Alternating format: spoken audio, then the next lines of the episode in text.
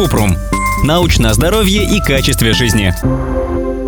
ЭКО и алкоголь. Лучше не смешивать. Главным показателем успеха для ЭКО считается take baby home, то есть рождение ребенка. И алкоголь на этот показатель действует плохо. Вот несколько причин.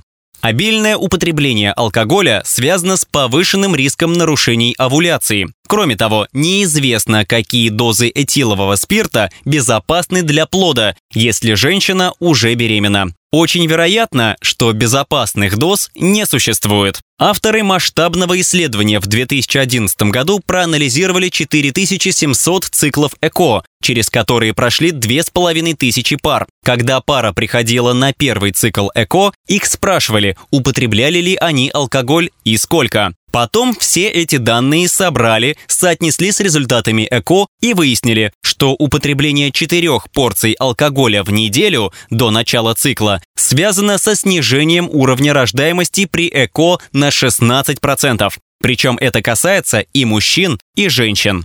В период процедуры. Если говорить о приеме алкоголя в период ЭКО, то таких исследований почти нет. Однако выводы одной статьи ясны. У женщин употребление больше одного напитка в день было связано с уменьшением количества извлеченных ооцитов, женских половых клеток, на тринадцать процентов. Кроме того, у тех, кто пил алкоголь, более чем в два раза увеличивалась вероятность выкидыша, и почти в три раза снижались шансы на беременность после переноса эмбриона в полость матки. Лучше исключить алкоголь до и во время ЭКО и беременности.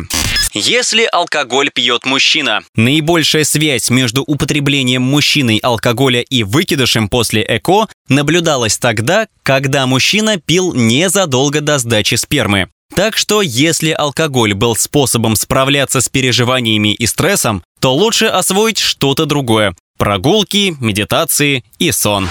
Ссылки на источники в описании к подкасту. Подписывайтесь на подкаст Купрум, ставьте звездочки и оставляйте комментарии. Еще больше проверенной медицины в нашем подкасте «Без шапки». Врачи и ученые, которым мы доверяем, отвечают на самые каверзные вопросы о здоровье. До встречи!